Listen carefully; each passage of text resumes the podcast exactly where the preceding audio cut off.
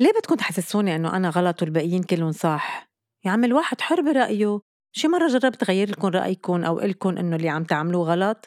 أنا هيك مقتنعة مبسوطة ومش مزعوجة منُن، بعرف إنكن ما فهمتوا عن شو عم بحكي، طيب رح وضّح، أنا مقتنعة مبسوطة ومش مزعوجة من تجاعيدي، ليه بدكن تحسسوني إنه أنا غلط لإنّي ما بعمل لا بوتوكس ولا filler؟ وكل النسوان البقية صح؟ مش كلُّن يعني إنه معظمُن، طيب تخيّلوا أنا وجّي مالس هيك ولا جعدة، جبيني بلاطة، وعيوني مفتوحين ما بي سكروا، وماشية أنا وبناتي اللي بي عمر تنينا وعشرين وتمنتاعش ومبينة بي عمرُن، معقول طيب؟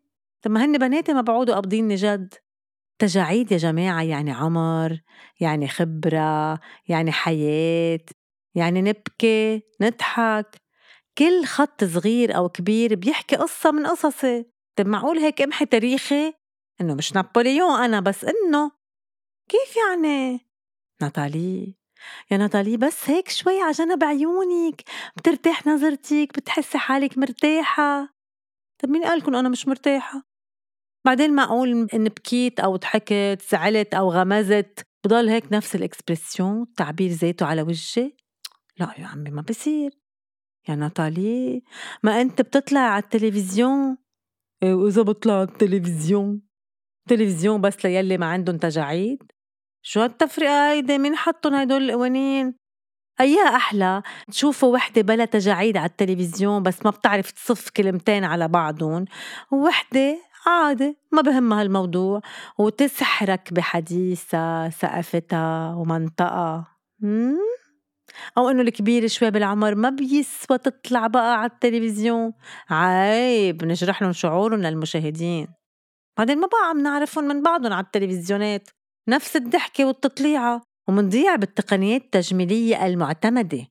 شي بوتوكس، شي filler، jawline، خيط، lifting، مناخير، يا لطيف يا لطيف شو صار في أشيا هول كلُّن مفروض يصيروا عند اختصاصي. مش كل حدا بيعمل تجميل صار في يشك إبرة بوتوكس مسلاً لأ بدنا ننتبه. please يا جماعة ما تسلموا وجهكُن لمين ما كان لأنّو بين التجميل والتشويه في طناعشر سنة طب، هلّأ هي ما انقضت بس عالتجاعيد حول العينين وعالجبين لا في كمان الشفاف مين قال إنّو نفخ الشفاف شي حلو؟ بعدين النسوان اللي بيعملوا كل هول الأشيا كرمال شو؟ إذا كرمال شباب ما تشدّوا إيدكُن نسبة كبيرة منُن ما بقى يحبّوا هيدا الشّي، وإذا كرمالكُن إنتو نصيحة بلاها ولومة أوفر عالجّيبة ومع الوقت يمكن تطلعي عا حالك بالمراية وتقولي يا الله وين شايفة هالوجه؟ وين شايفة هالوجه؟ هيدي بعد ما حكينا عن صف السنان اللولو بي شرفكُن بي شرفكُن هيدا اللّون الأبيض الناصع البياض للأسنان طبيعي؟ كل ما حتّى ال baby لمّا بيطلعلو أوّل سن حليب يعني بعده طازة وجديد إيه ما بيكون لونه بلون صف السنان اللي كتير عم بيعتمدوها هالأيّام، هلّأ إذا سنانك مفركشين okay منحط braces ومنزبّطُن بس شكلُن الطبيعي ولونُن هنّي إنت. هوليك هوليك شو؟ صرنا بس نشوف حدا عم يضحك منفونس هيك منبهرق قد ما بيض كأنّو شي ضو ليزر، طيب خلصنا تجاعيد وشفاف وسنان. صار لازم هلّأ نشوف شو بدنا نعمل بالحواجب والرموش. هونيك. التاتو تاتو، الألوان الأشكال، الجّقرة، الفتحة، الشّعرة شعرة، التصليح، الترميم وعدّوا والحقوني مننزل شوي من الحاجب ومنوصل عالرّمش رموش غب الطلب. توعي الصبح رمشك واعي قبلك وعم بي غنّج المخدّة حدِّك. يعمل ليه هالقد طوال ما عم بفهم. واللّذة بهرّوا بعد فترة بتصير عينيكي هيك رمش إيه رمش لأ رمش إيه رمش لأ ورجعوا روحوا عبّوا. وهيك الله وكيلكُن منقضّيها رايحين جايين رايحين جايين عم نعبّي رموش، ولنخلص من هم المكياج كل يوم tattoo eyeliner و tattoo contour لشفاف رموش وحواجب وبتوعي الصبح جاهزة للسهرة. سقطي هالفستان وامشي.